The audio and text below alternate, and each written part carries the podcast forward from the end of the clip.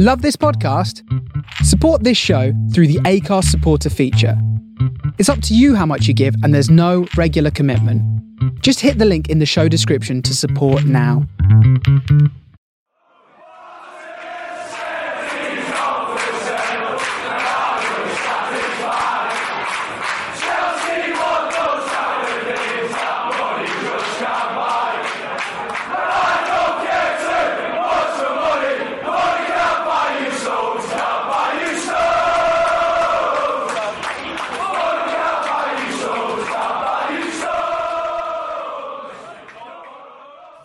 Hello, good evening. Welcome to this week's Man in the Post. Uh, I am Liverpool fan Chris, and joining me in this Scouse threesome in my front, I have got Everton fan Mark, Hello.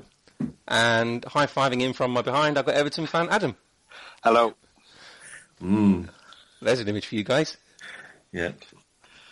Uh, this week we should be talking about the transfer window, uh, how all the well, how most of the Premier League teams got on, any that got away, um, some red card shenanigans in the Premier League this weekend, and our all-time five-a-side Newcastle 11. Uh, so first of all, probably the biggest story was a transfer that didn't happen. Um, this is David De Gea, who has had all summer, well, not he, but um, Real Madrid and Manchester United had all summer trying to sort this out between themselves. Uh, and like all good students who have all this time to sort these things out, they wait till the last minute. Real Madrid are saying that they had a fee agreed of £29 million, including Keylor Navas, uh, the goalkeeper coming the other way. And they're blaming specific requests by him and slowness by a Manchester United admin for the failure of the transfer. They sent paperwork to United at 20 to 2 uh, yesterday and they didn't receive it back till quarter to 10 at night, uh, giving Navas just seven or eight minutes to sort out his personal terms with United. If I was Man United, I'd point out that you gave it to us at the, that two o'clock. That sounds like you've given us hours, but actually you had months. Yes.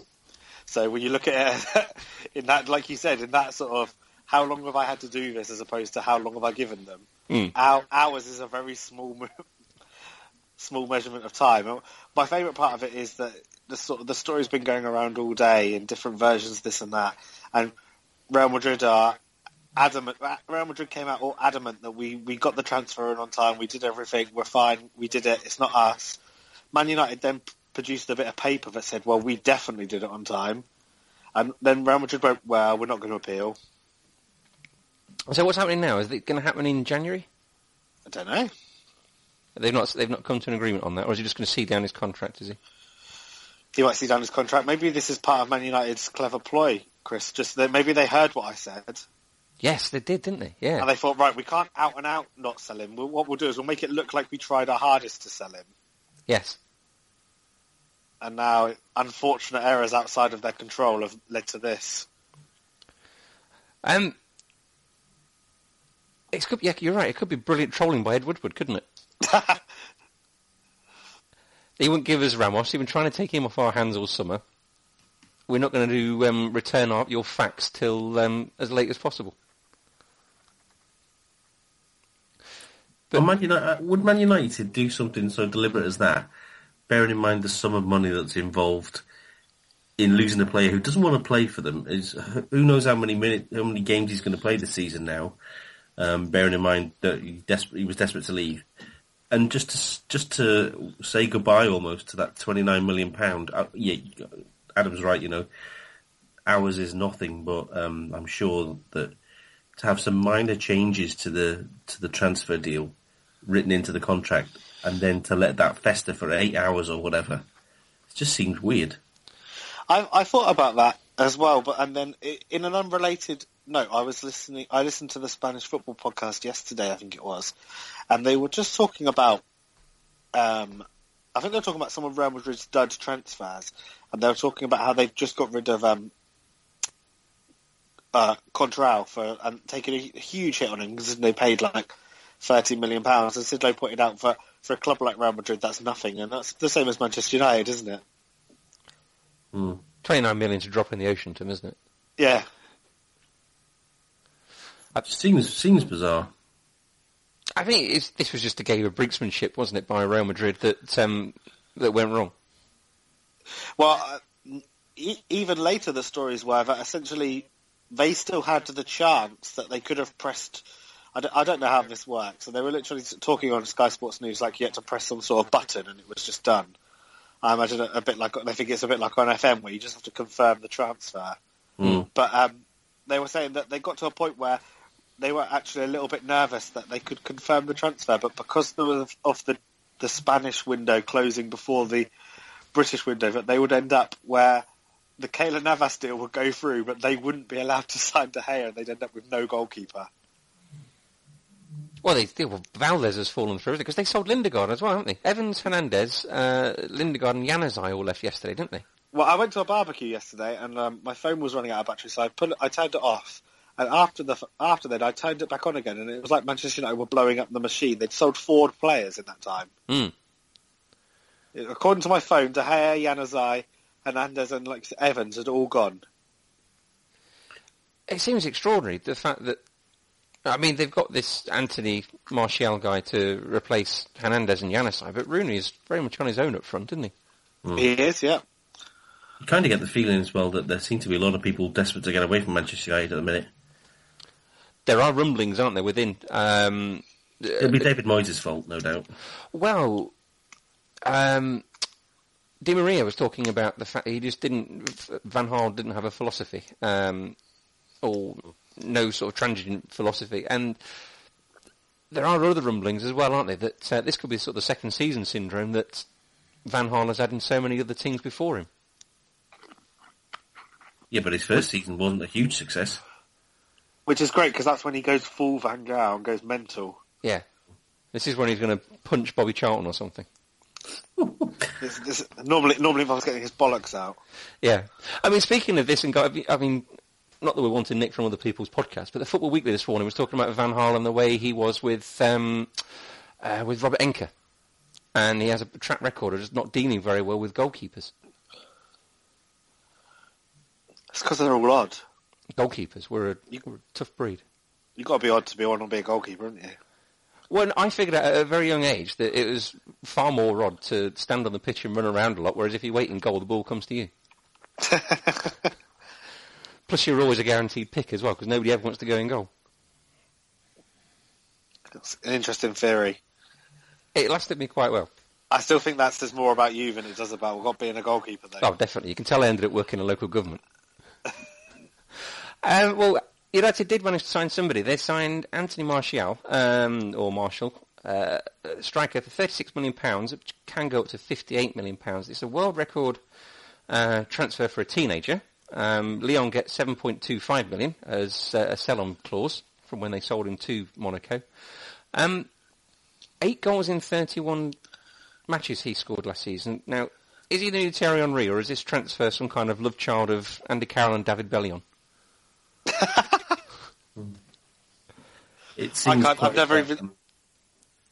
It does seem quite extravagant. It, it certainly puts the my favourite Lukaku deal into perspective a little bit, considering he did to be worth 28 million, and this kid scored a few goals in the French league, which I think a lot of us could still do, even past our best, and he's suddenly worth um, 36 million, rising to 50 odd million. I've only ever seen him on Championship Manager. I've got no idea what he's like. He's not capped for France. Mm, well, there you go. That they're they're hardly a vintage France team, are they, at the minute? Well, I watched PSG Monaco at the weekend, and I can't remember his name being mentioned once. In fact, El Shaarawy was playing up front. But what is interesting is Manchester United do seem to be making a lot of noises now to make it clear that he's been a, a long-term target for them. I can't see how. I mean, it's not like he's been pulling up trees, is he? Well, but what they're saying is they've been scouting him for a while and they know he's very promising. Um, uh, uh, one of the reporters on Sky Sport News was saying that that that, that um, Monaco are so confident in his ability that one of those bonus clauses relates to him winning the Ballon d'Or. Really? Yeah. yeah. Can anybody see that? Well, who knows? I mean, the next few years, while Messi and Ronaldo are still alive and kicking, but that's that's you know a different story.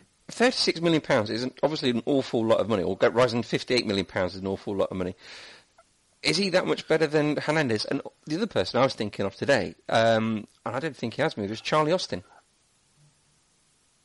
No, he hasn't moved at all, and, and Hernandez went for seven point three million or something like that. Which, when you think about think about it, is crazy that a player who can score goals like he can just went for. I mean, seven million pounds is nothing at the minute, and that he's he's left the Premier League, which again I found astounding. Mm. That uh, he didn't end up at Tottenham, or you know, Tottenham are chasing Berahino like mugs um, after a lad who, who really, you know, has got such an inflated opinion of himself for having done, you know, not that much really.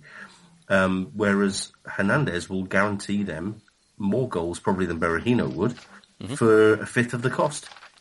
Yeah, uh, and Charlie Austin as well. I mean, he was quoted for him for about fifteen million pounds, and he scored in the Premier League last year several times, didn't he? Mm.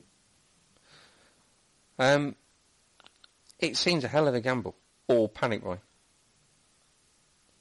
There's um, there's Martial. I mean, we might all be proved wrong, and you know they all they know far more than we do, obviously. But it just seems a little bit strange. Their, their transfer window started so well, didn't it, United? They got Schweinsteiger and Schneiderlin and um, uh, Darmian and all, you know and whoever else, and it's ended like a disaster. Especially looking at their fans on Twitter today. What I, w- what I would say is that it's one of the things that I struggle with a lot is that in this last couple of years, just being able to sort of recalibrate what your opinion of a player based on their fee because it's not the same anymore. No. So if you think that this guy's gone for the, the, this 36 million pounds, but where does that stand in modern football nowadays compared to the 12 and a half million pounds they paid for Ronaldo as a 19 year old? Yes. Yeah. Exactly. I mean, you think that's the sort of prices that Crespo used to go for as well, wasn't it? Well, if you think uh, the best example is that was the same window in which they sold David Beckham for twenty three million pounds. Yeah. I'm just not convinced Man United do have a proper transfer policy in mind. You know, if this kid had been trailed for a long time and they were they, they knew what he was all about, would they be really signing him? You know, with an hour to go or whatever on in on the transfer deadline day for a seemingly extortionate fee. And then, they buy, and then they go and, and then they go and buy um, Schweinsteiger. You know, it, it seems a bit of mixed messages there. I, I, don't think there's a definite plan there. It's certain that's not how Ferguson would have operated. He would have known his first, who his two or three targets were per year, and they'd have been in and spent a whole pre-season with them. That's not always. He signed Berbatov on deadline day. He did, didn't he? Spurs. Yeah. Spurs said he hadn't even put in a transfer request. Remember? I, re- I remember the the um, the footage on Sky Sports News where they filmed him walking through the, the you could see him through the windows of the stadium. That's right. um, well, how did the teams get on? Arsenal, uh, Petr Cech was there any signing? They're only top flight club in the top five European leagues not to sign an outfield player, and they managed to sign less players than Barcelona, who are currently undergoing a transfer embargo. so their fans aren't happy. One fan I saw on Twitter said that he spends two thousand pounds a year watching Arsenal. Now, this is a guy who, according to his bio, has got a son called Theo Thierry. and he wasn't that, happy. Uh, at least one of those people should be put into care. I'm not even sure which one, which one, but. um, yeah, they've only bought Petr Cech. They've still got a great big defensive midfield hole by the looks of it, and maybe a striking one too. They could have um, gone in for Hernandez. Yeah. But, but they can't keep buying old Man United strikers. If they keep buying old Man United players, that's what Everton do. Oh, there's already a market for that somewhere, is That's our thing. Yeah, there's only so many to go round. well, you didn't get Johnny Evans, did you?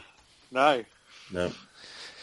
Uh, Liverpool sold Fabio Borini uh, possibly the most reluctant transfer ever. Um, he was on loan with them two years ago, decided not to join them in the last two transfer windows, and went on the very last afternoon of this one.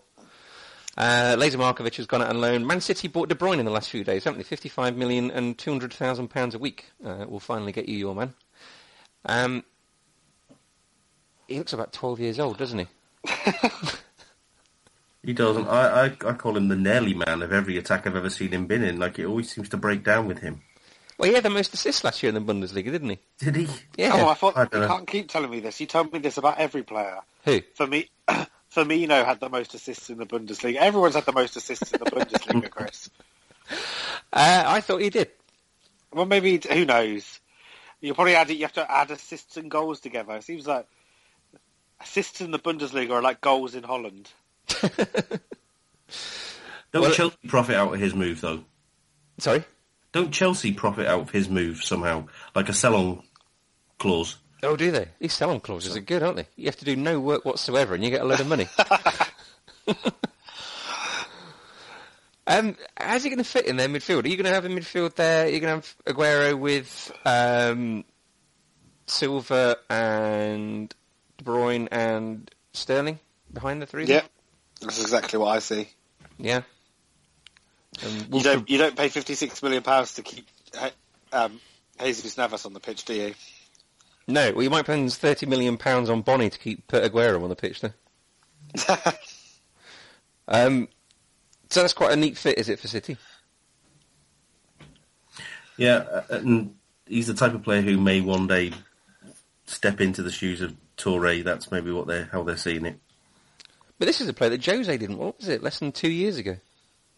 And he didn't get much of a chance, from what I remember. No. yeah, I don't remember seeing an awful lot of him, but there's a lot of players. The, the list of players that Jose doesn't get on with is quite long. I think he's getting longer as well. Starting to involve Chelsea players again. Yeah. um, Chelsea themselves, they spent four million pounds on Michael Hector from Reading, and I'm gonna have to need help with this pronunciation. Four million on Papy Djilobodji. Is that right? Sounds about right. That sounds right. If I say it fast, then you're all right. I see Jonathan Pearce try and accent that one. Um, you two kept your John Stones. You happy with that? Um, I think I think for forty million pounds, I would have sold him. Would you? Yeah, I, you know, Uh-huh. I don't. I don't think he's worth that, and that's a, that's a hell of a lot of um, premium that's being paid for him being English and for potential that has you know has yet to be fulfilled and may never be fulfilled. Well, you bought somebody from Uruguayan River Plate today, haven't you? Um, that was yesterday, yeah. Yesterday. Uh, Rodri- Leandro Rodriguez, I think. Who Tim Vickery doesn't rate all that much, apparently. I don't know about him. I know he didn't rate um, Ramiro Funes Mori, who's the centre half that Everton bought. Oh, that's him. Yeah, I know. Yeah, I did see that Vickery was a bit perplexed about that transfer. Yeah, Yeah. which doesn't augur well. No, no, not at all. So, I mean, so you feel you've strengthened in this window, do you? I think by not losing anybody of significance, really, that has not weakened the team, but we've only really brought back players who we know all about, as in Deulofeu, and today we've brought in Lennon. So I, I kind of think we're no further forward and no further backward.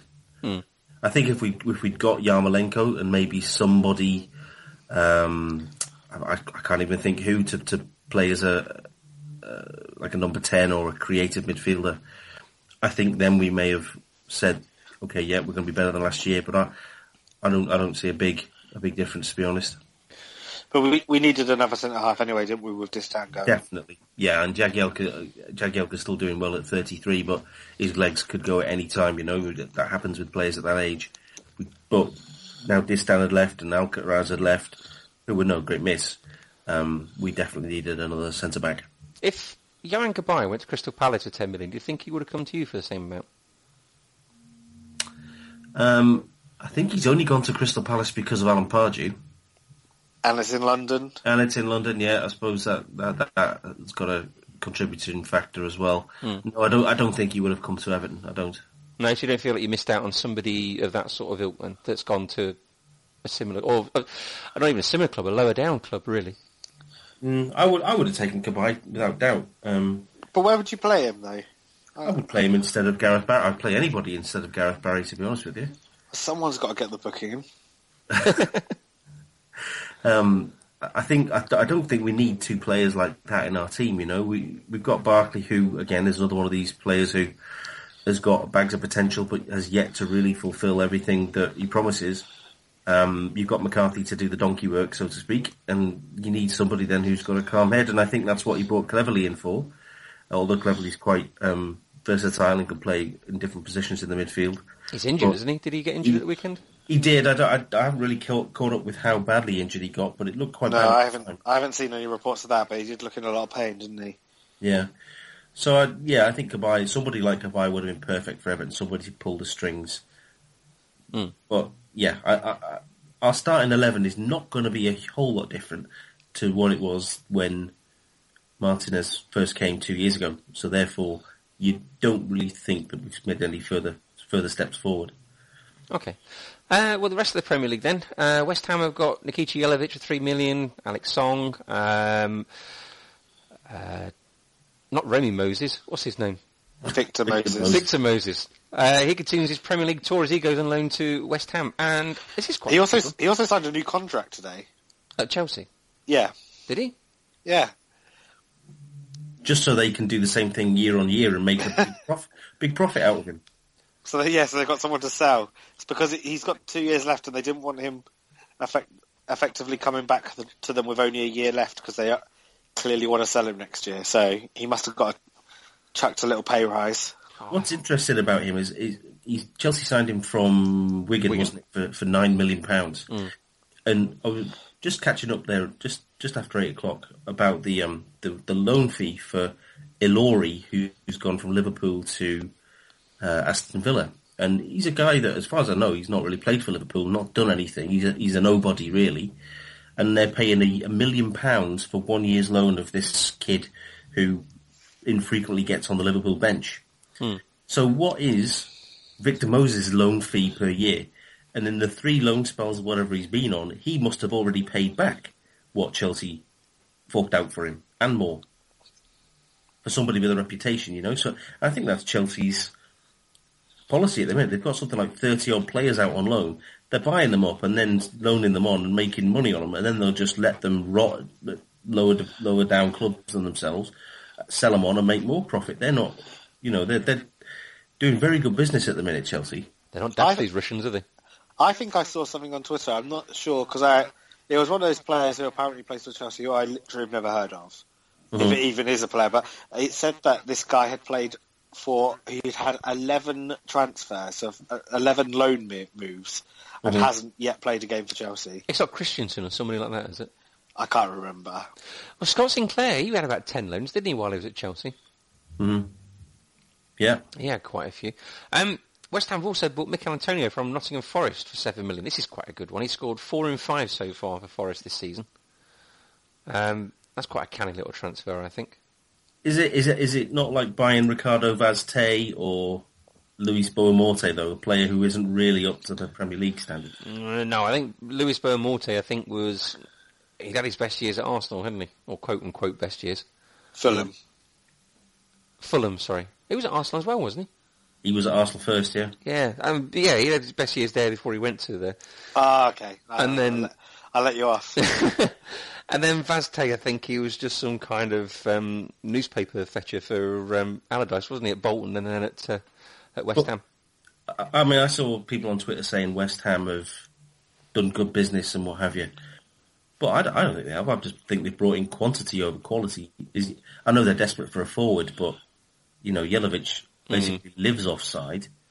They were sniffing around Adebayor, they were sniffing around Adebayor, which smacks of desperation. Um, Antonio, you know, I don't know exactly how good he is. Yeah, he scored a few goals and what have you, but he's coming up a division. Uh, Victor Moses is the perennial loanee who, again, is kind of, I think his best days may already be behind him. Well, he seems, to have, he seems to have been worse since he went on loan. If you think the Victor Moses that played at Wigan looked exciting and talented. Mm, yeah. But what did the Victor Moses who went to Liverpool do? Any, anything? Not an awful lot. Gave everybody a laugh. Well, not if you're a Liverpool fan. Well, that's true. And he was he didn't do much more at Stoke, did he? He wasn't a, he wasn't a regular starter at Stoke. No. No. So I, I don't necessarily. And they got Alex Song on loan, and you know a lot of people have um, were praising him a lot last year. I didn't. I thought he only played well in a relatively small period of last season. There was times towards the back end of the season that he looked slow and a bit of a liability in that West Ham midfield. Well, West Ham's goal this season is finished 17th, isn't it? Just don't get relegated when we go into that new stadium. Mm. That that Alex Song from last season though could be a little bit. So I know it's a little bit chicken and egg situation, but West Ham fell off a cliff, didn't they? Mm. They did, didn't in terms they? of their overall performance. And sure, you could say, well, Alex Song playing terribly is contributing to that. So w- w- which one of those things came first and which is responsible? Yeah, if if if it was something of a group thing, then he definitely caught that disease quite badly. I thought. Um, Bournemouth got Glenn Murray in for four million pounds. Southampton got Virgil van Dijk, um, or Deek, whatever. Uh, Sunderland got Andre Diedlin from Spurs. Borini for ten million from Sunderland, as we said, and Giaccherini's gone out on loan. Um, that's one for Ross. I think he's on to Bologna or somewhere like that. Uh, but the other big one is probably Saido Berahino. Uh, the will he or won't he go to Spurs? Um, bear in mind through all this, he's got the same agent as Raheem Sterling uh, Aidy Ward. Um, he said officially tonight on Twitter that he will never pay for Jeremy Peace again. Four bids turned down from Spurs, two actually on deadline day. But has Jeremy Peace just out-levied Daniel Levy? But he just has a um, a reputation for for not taking any shit on deadline day. Look at Peter Odemwingie sat in QPR's car park sulking because he couldn't play for them Yes. because he wouldn't he wouldn't stand for it. So well, it's good, isn't it, to see a chairman stick up for his club? well, I think it's a this this transfer window has been a bit of a refreshing change in that regard. Uh, after having just talk, spoke about John Stones and Hmm. the same with Berahino. Do we know what the bids were that have been turned down by West Brom from Tottenham? Uh, no, I don't think they said on the BBC website. I think I, I I think I saw somewhere saying that they eventually Tottenham met the the twenty five million pounds that they wanted, but in classic Daniel Levy territory, it was sort of like five million up front and then Hmm. He said that Jeremy Peace accused Spurs of uh, wanting to get Berahino on the cheap. I That's would want not him on the cheap because I don't think he's very good. He Yeah, scores lots of goals, though. He's not as good as the lad thinks in his own head as well, and, and I think he's he's certainly got some sort of attitude about him that he showed on several occasions in the last two or three seasons, um, which makes you think why would West Brom not cash in? But at the same time, if Tottenham have been taking the mick and what they've offered, then you're right. Jeremy Peace is standing up for his own club, and he I think, as far as I can tell, anyway, he runs West Brom pretty well. Well, Spurs are now left with just Kane up front, really, haven't they? And um, West Brom, well, do they need Berahino if Rondon keeps playing the way he does? That's what I thought was a bit strange about the situation. Is I kind of thought that West Brom were just in that in a position ready to sell him. They almost wanted to sell Berahino because they they cleverly already bought the player they wanted to replace him with. They weren't going to get in that situation where the the club they then try and buy a replacement from knows they've got loads of money burning a hole in their pocket, and they had got Rondon at what they consider to be a good price. But now they've kept hold of him. And if I was Spurs, wouldn't you think that? Berahino's behaviour this this evening would be a huge red flag to me to think, of, do I really want this guy in my locker room? Yeah, exactly. And they sold Brown and Doy as well today, haven't they, West Brom have? Yeah. Although, have they still got Anichebe? I think they must do. Oh well, they'll be fine then. That was a cackle. That was a knowing cackle. Yeah. Uh, right, elsewhere around Europe then, Van Wolfswinkel's gone on loan from Norwich to Real Betis. Um, Felipe Melo's gone from Galatasaray to Inter. Hernandez has gone from Inter to Juventus. Uh, uh, Wolfsburg have done all right. They got Dante from Bayern Munich and Julian Draxler from Schalke. So they've lost themselves a De Bruyne, but gained themselves those two, which isn't a bad replacement. Draxler's been kind of the talk, the talking horse of the European football market for the last year or two, hasn't he? Well, he nearly went to Arsenal, didn't he? But Arsenal did the classic. Um, Wenger did the classic sort of. We don't want to pay another two million for him, didn't we? Yeah. What? You want money? Yeah. Why don't you take this Bentley we've got instead? Mm. Uh, some that got. Oh, sorry, go on. do you want to say it, Adam? I was just going to say that Juve were also supposedly in for him as well. And he Yes, just they were, weren't they? Seems to have chosen to stay in Germany. I'm glad that Pogba has stayed at Juve because they've had an awful start. and I think they've lost their first two games, haven't they, Juve? And they've their midfield that's gone this season. They've lost Pirlo. Um, anyone else did they lose? They lost somebody else. Vidal. Tevez. Vidal. Tevez. They've lost Vidal. Um, and have they lost Llorente as well? Yeah, he He- didn't pay his contract up. That's right. So yeah, I mean they've lost a lot of players from that Champions League team, haven't they? Especially in the midfield. So I'm glad they kept Pogba. But they also didn't didn't they buy? Um, or maybe I'm thinking of it. No, you might have gone somewhere else now. Ignore me. No. I'm starting to think of back. I went to Milan instead. Yeah, he did. Carlos Bacca. Yeah. Yeah. Well, he's got Balotelli there now to keep him company. It's always good to have friends. yeah. Uh, near misses then for the transfer window. Berbatov nearly happened to Villa, Jedinak to Stoke, uh, Jonathan Walters to Norwich, Jose Enrique to West Brom, Dwight Gayle to Norwich, Pato to Spurs apparently, Alexandre Pato, and Adebayor anywhere, but he wanted a £5 million payoff first. Well, apparently he was talking to the... I'm starting to think that the Sky Sports News people just make shit right up. No way. It was cl- the guy claiming he'd had this really in-depth phone conversation with Adebayor, and every he couldn't help but mention it every time that Adebayor was sat at home watching watching Sky Sports News, apparently, which is one of the saddest things ever, I think. Hmm. it's lonely. At home And then, that. I, and then I'm also convinced this is even more pathetic that Jim White faked getting a text message from um, Maslow Ch- Cellino. Oh, that was so cringy. What happened there then? For those of us without Sky, no, he just said he, Yeah, go ahead. Sorry, you, Adam, you explain. he ju- he just said that um, oh, there must be something wrong with me because I got um, I must be acting distressed because I've just got a text message from the chairman of Leeds, Massimo Cellino, saying, "Can I help you, Jim?" Oh really? Yeah, almost certainly didn't happen. Yeah, and he started passing his phone round, whoever it was, like Charlie Nicholas or Matt Le Tissier or whoever was there at the time. It was like, oh yeah, the chairman of Leeds, he's just, yeah, he's just checking in with me, you know, he's a mate. God, that's awful, isn't it? Tim Lovejoy-esque. Tim Lovejoy, who said that the highlight of the World Cup in 2014 was having a photo taken with Harry Styles. Um, I'm gonna, I'm gonna step back from the, from Tim Jo- Lovejoy, um, conversation in case I put my foot through my laptop. Um, think, yeah, the Sky, Sky Sports News were a little bit hard to to, to um, choke down this this afternoon. I was listening to, I had them on my phone. I, I was listening more than watching because I was at, actually at work. But um, listening to Ian Holloway talk was just painful. And then they kept comparing players based on their football manager stats.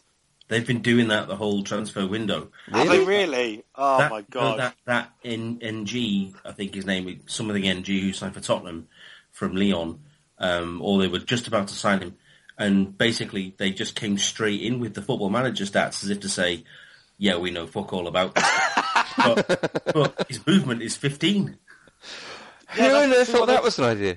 They, well, they did it with um, this uh, this guy Man United signed, and they compared him to um, Hernandez, and they the um, the defender that Chelsea signed they compared to John Stones.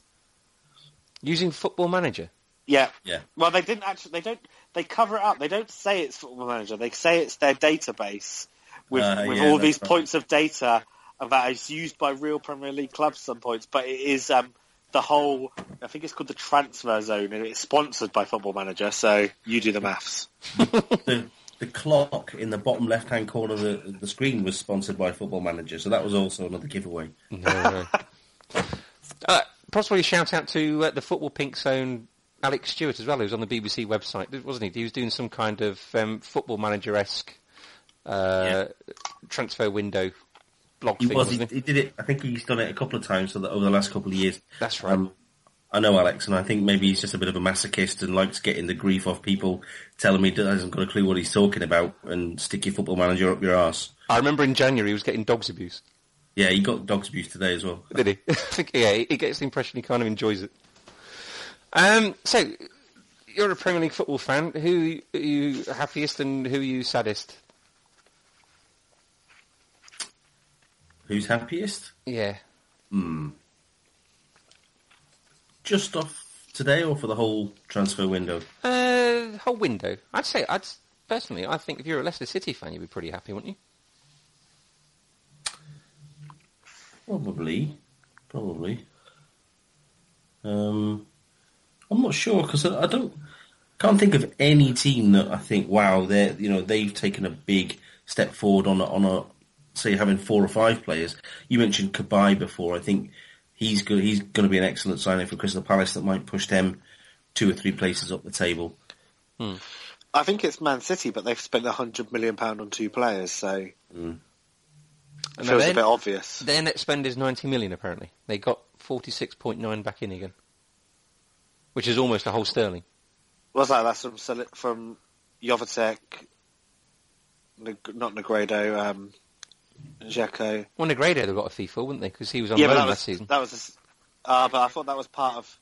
Anyway, yeah. oh, part of the Otamendi thing. Yeah, I suppose so. Yeah. I think there's probably a lot more teams aren't happy than are happy. I don't think Chelsea will be particularly happy. I don't think Liverpool fans are going to be particularly happy. No. Um, Arsenal, obviously, because they've basically bought nobody in except Cech. I think there, there's probably a lot of them all calling the Samaritans this evening. I think I think there's some Arsenal fans who are just happy that they've actually done something they needed to do for a change. Mm. Yeah, I, I, I think, don't necessarily think that they've had a bad transfer window personally. I think I think, I think even that they needed. I think even those Arsenal fans, by the end of this transfer window, were still thinking, "Come on, we just." It must be infuriating being an Arsenal fan because if you think to two years ago, if they'd signed a striker in January, they probably would have won the league. Mm and they're just you just think every season you have the same thing. Just we just need this and that, and it's nearly always been a defensive midfield player and a stri- and a well and a goalkeeper, isn't it? And now it's a, and a striker.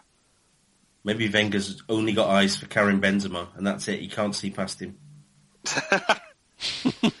he likes a bit of rough.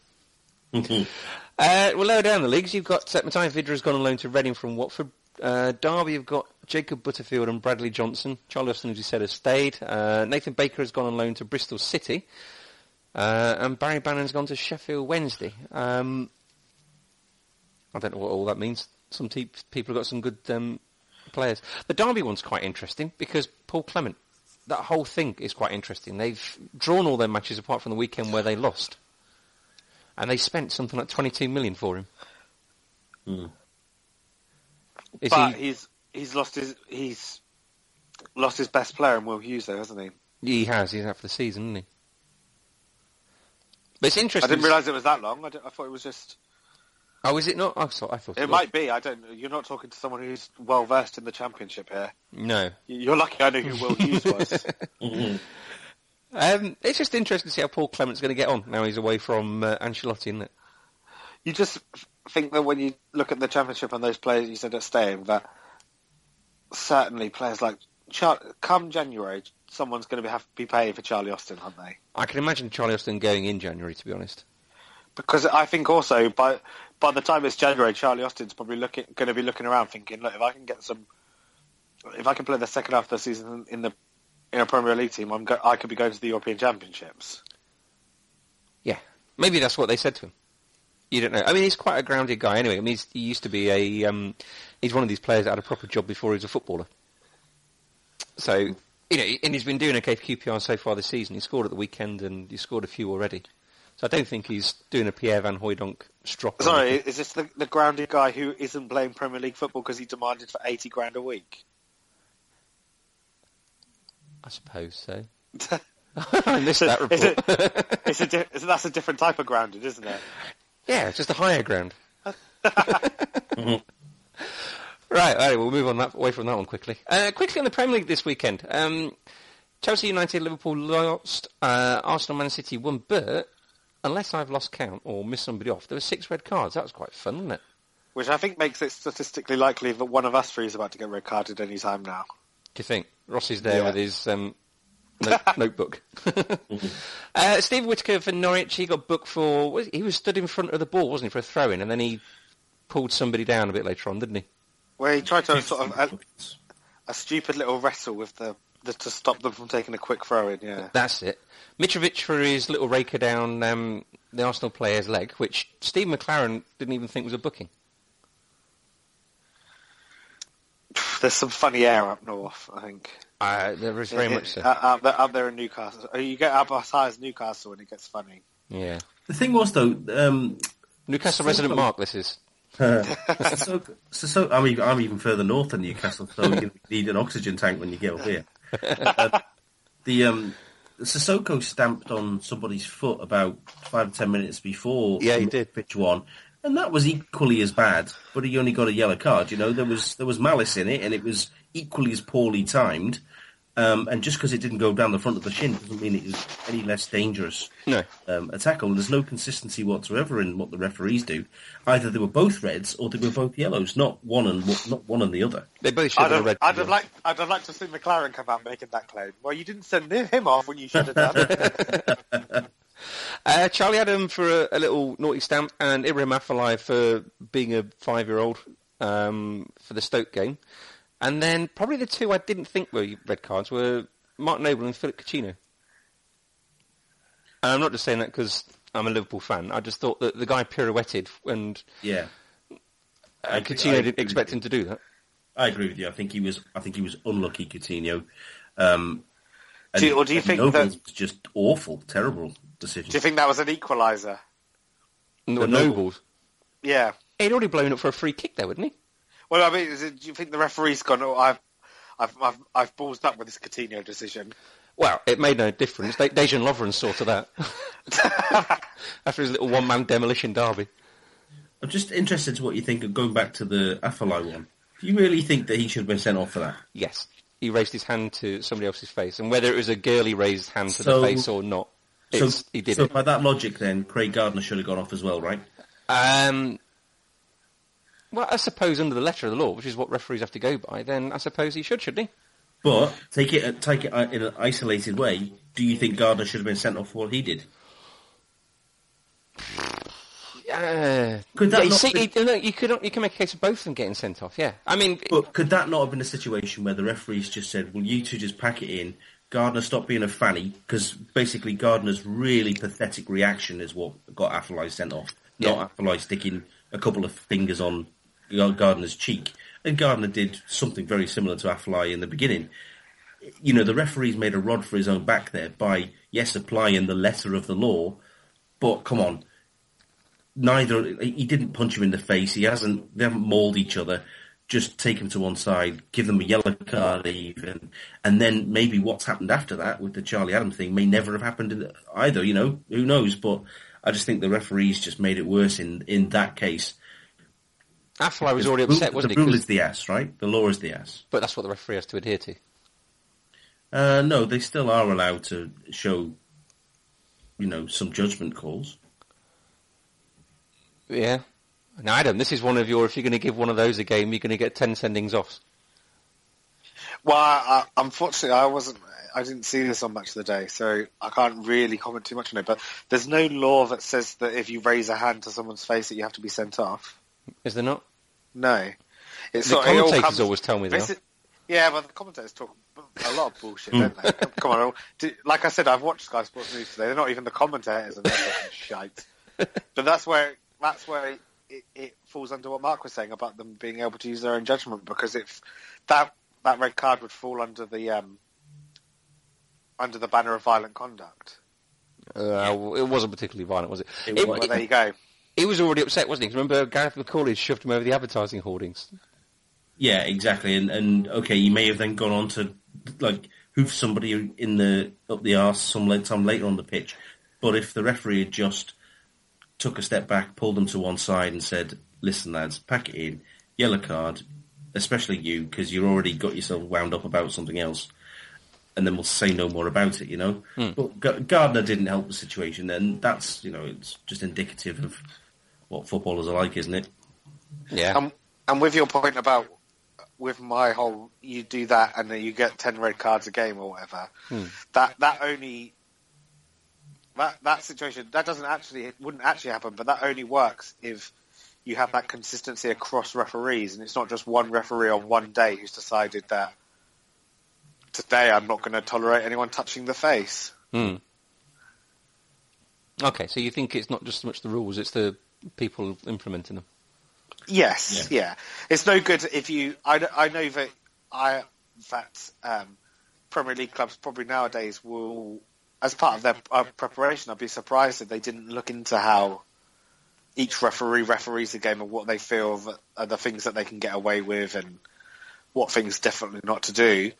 But if you had if you have one who is going to give penalties for contact in the box like that, particularly at corners and and throw-ins, for example, then that's still not going to change the game for the better if only one referee's doing it. Mm. Okay.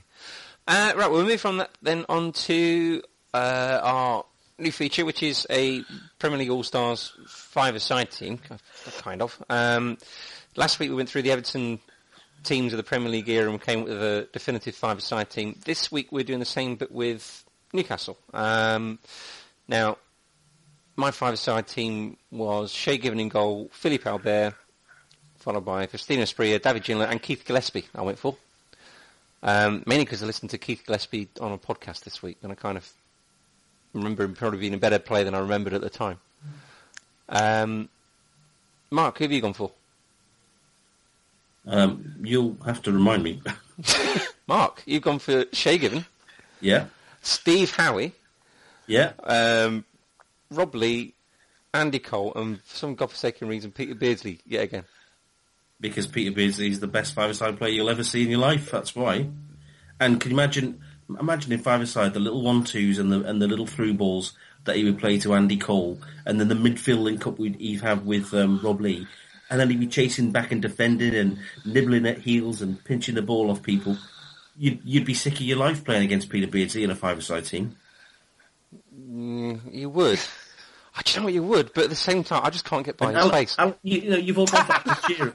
You've all gone, you've all gone for Alan Shearer, but I haven't. Playing back to goal and um, you know wrestling with people isn't really five aside. I've not gone for Adam Shearer. I know a man who has though, don't I, Adam? Yes, you do. What's your team? I've gone for the what I imagine is the absolute lock that is Shay Given. Yeah. Um, We've not. He's not hundred percent. Really? No. Well, go. You, give me the rest of your team. Um, uh, who did I go for in defence? You're going to have to remind me slightly. Uh, just my defender. Philippe Albert. Philippe Albert, thank you. And then I went, also went for Rob Lee, uh, David Ginola and Alan Shearer. There you go. Uh, Emma's gone for. Uh, well, Emma's given us two teams. One of hers is like a, a, She's promising to do this with all of the teams we do for this. Is any player for that team connected with Portsmouth? So she's on Shaka Hislop, um, John Beresford, Lomana LuaLua, uh, Robert. It was Robert. Robert. Oh, Laurent Robert. Lauren, Ro- Laurent Robert. Uh, Andy Cole. Um, and the other one that didn't go for Given in goal was uh, listener um, at ARPM57. He's gone for Cerny checking goal. Follow hey? Yeah, Pavel was mental. He'd be a great. He'd just come out of goal all the time. just uh, quickly before we go brush over Emma's team, when did Andy Cole play for Portsmouth? That's a good point. Andy Cole. Right, let me check my message. I've written Cole. Right, okay, I'll just read the rest of this other guy's team. I've probably written it down wrong. Uh, he's gone for uh, Srnicek, Philippe Albert, um, Nobby Solano, Alan Shearer, and Kevin Nolan. Kevin Nolan. Andy Cole, she wrote Kevin... She's written Andy Cole for a Premiership team. I'm going to have to have a little Google here. Yeah, um, Kevin Nolan for a five-a-side.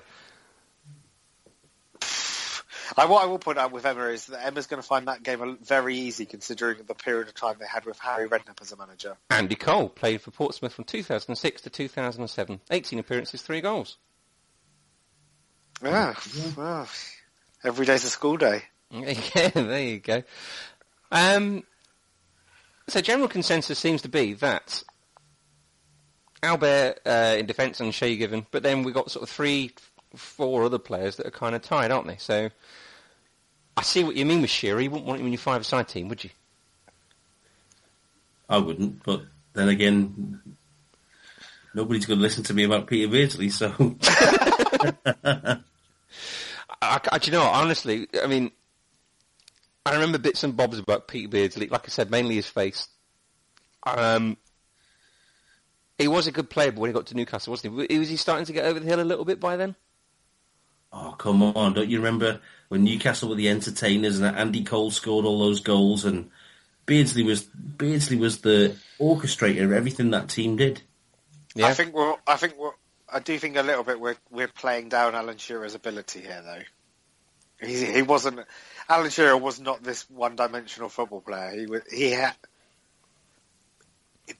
I, I'm, I don't want to say he had it all, but He'd be a lot of elbows at five side, wouldn't he? At Blackburn, he did. And then he got that bad injury just after he first went to Newcastle, which sort of blunted him a little bit. That was Everton, wasn't it? It was, yeah. There you go. You fondly remember him for that. Yeah, his ligaments are still his knee ligaments are still somewhere in the centre circle. Thomas Gravesen probably ate them. uh, okay, so we're going to go Given and Albert in defence. Go on. Uh, You know what? You were persistent with him last week. I'm happy for you to have Beardsley again, if you want. Get in. Go on, that doesn't mean you can keep picking him for every team, though. Uh, well, we'll get round to Liverpool and he'll be in again. He wasn't. He never played for Liverpool. Did he in the Premier League era?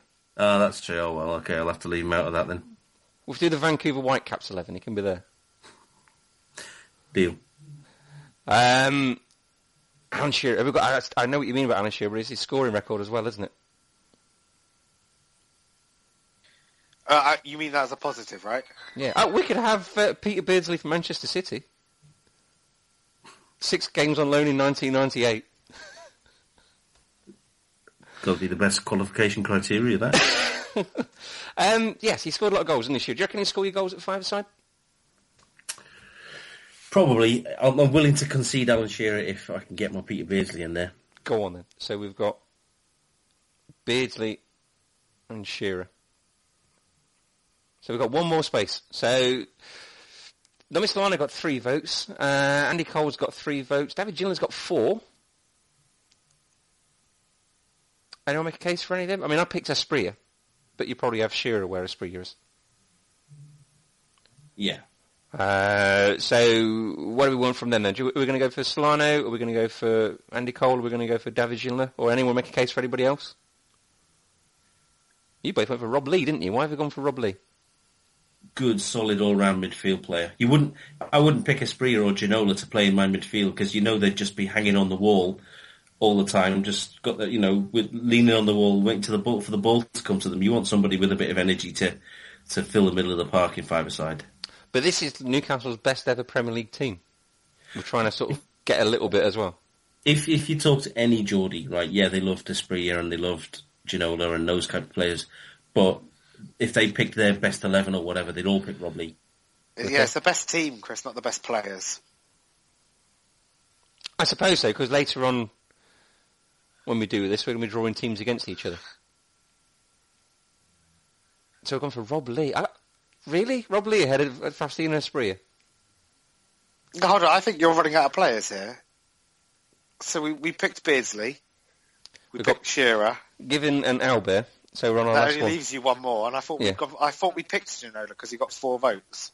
Did I miss that? Well, we did, but we're here talking and nobody else is. So we can Uh, we can shoehorn somebody else in if you want to. If you want to get So- some Urikit Spire in, you can. There's a reducer in midfield. He'd do a better job than Rob Lee, wouldn't he? Kets, Ketsy? No. No. He just boot the shit out the wall. So we're, we're going to go for Rob Lee, are we? yeah, Not Kevin Nolan. no, definitely not Kevin Nolan. No. Well, thank you, Colin Render, as well. Colin Render sent us a team and Given Albert, Solano, Asprilla, and Ferdinand. Ferdinand instead of Shearer? Definitely not. No. That's a that's a more one-dimensional player than Alan Shearer, Is he? in my opinion. Okay, that's fair enough. So we've got a team then of um, Shay Given, Philip Albert, Rob Lee, Alan Shearer, and Peter Beardsley, who could still yet make an appearance as well for Manchester City, ahead of David Silva. Um, I don't know about you guys. Did you have any more honourable mentions? It's just because in, in our last two chats, the defenders haven't really got a lot of love, and um, in my sort of picking of the defensive players, I, or all of the players actually, I've gone with players who I think of when you mention their na- f- when you mention their name. For me, the qualification has to be that you sort of I picture them in that shirt. Well, the other players we got, like I said, we got uh, one vote each for Srnicek and Hislop. Um, Steve Howie, uh, John Beresford, um, Keith Gillespie, Bastien Spear, David Ginola, uh, Lamana Lawar. He was always quite good, wasn't he? Well, my I want to say is my pick would have been because it was pre-injury, but Mm. also I but he I didn't get picked because I don't think of him as a Newcastle United player in, in my head when I envisioned. But I would, was Jonathan Woodgate. Mm. Oh, mate, I tell you what we could have had. Then we could have had Jonathan Woodgate, Lee Bowyer, Kieran Dyer, and who else likes to scrap up front? Shearer again. Well, Shearer once put Keith Gillespie in hospital, didn't he? Did he? Yeah, they had a falling out on a boozy weekend in um, Dublin. And Keith Gillespie said, step outside, so Shearer did and thumped him. Can, can they play against Roy Keane, this team? Shearer didn't, did he? He got a slap from Keane, didn't he?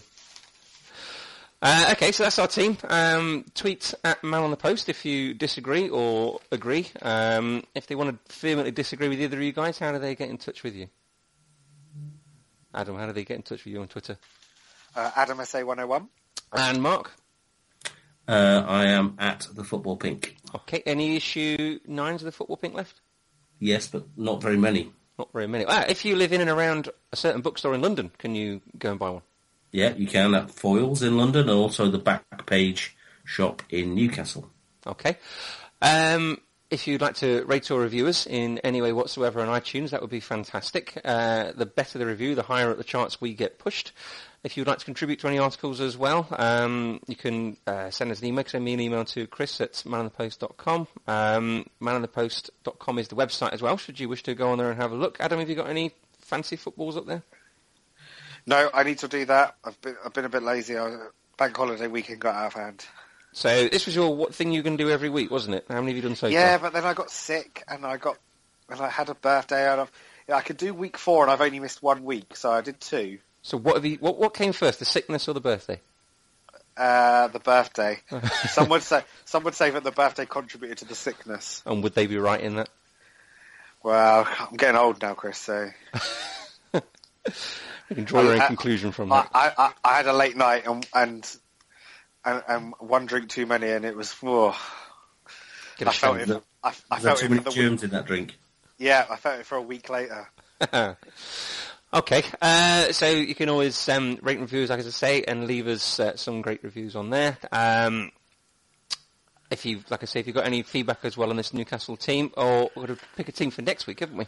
Yeah, get the hat out. Get my hat out. It was a Fez last week. It's a bowler hat this week. Uh, and it's- have so many hats. I'm going to try and I'm going to try and figure out the names of another 18 hats when we do this. Right, let me rustle around. The sound of rustling noise, and we've got West Bromwich Albion. oh God. Christ. Yeah, that's happened at some point. well, There's don't worry. th- th- There'll be some worse than West Brom, though. To be fair. You wait till we get Bournemouth. Actually, Bournemouth were quite easy. Yeah. You wait till we get Watford or somebody, Leicester City. Well, West Brom are probably the worst because of the the keep bouncing back. Uh, oh, well, 05 they were first in, weren't they? That was when they stayed up. And then they've they been back once or twice since? At least twice, I think. There you go. Well, We- We must be into their longest spell in the Premier League now. I think we must be. I think they're going to be here for a little while, aren't they? Wow. Don't worry. We've got a special guest coming on the week after that, which will make our team for the week after a whole lot easier. Because you're forcing it. Uh, well, I'm forcing it, but you'll see why when he comes on. Okay. Um, so yes, okay, get your thinking caps on for your West Bromwich Albion all-time Premier League five-a-side team. Uh, and thank you ever so much for listening. And all that remains to be said is always keep your man on the post. Right, I'm now going to figure Off the, out. off the top of my head, all I can think of is Jonathan Greening. Kanu, Zoltan Gera. Zoltan Gera, there's a player. Um, Russell Hoult in goal, the hot dog kid. Who was that big lump of a centre half who played for them? Darren Moore.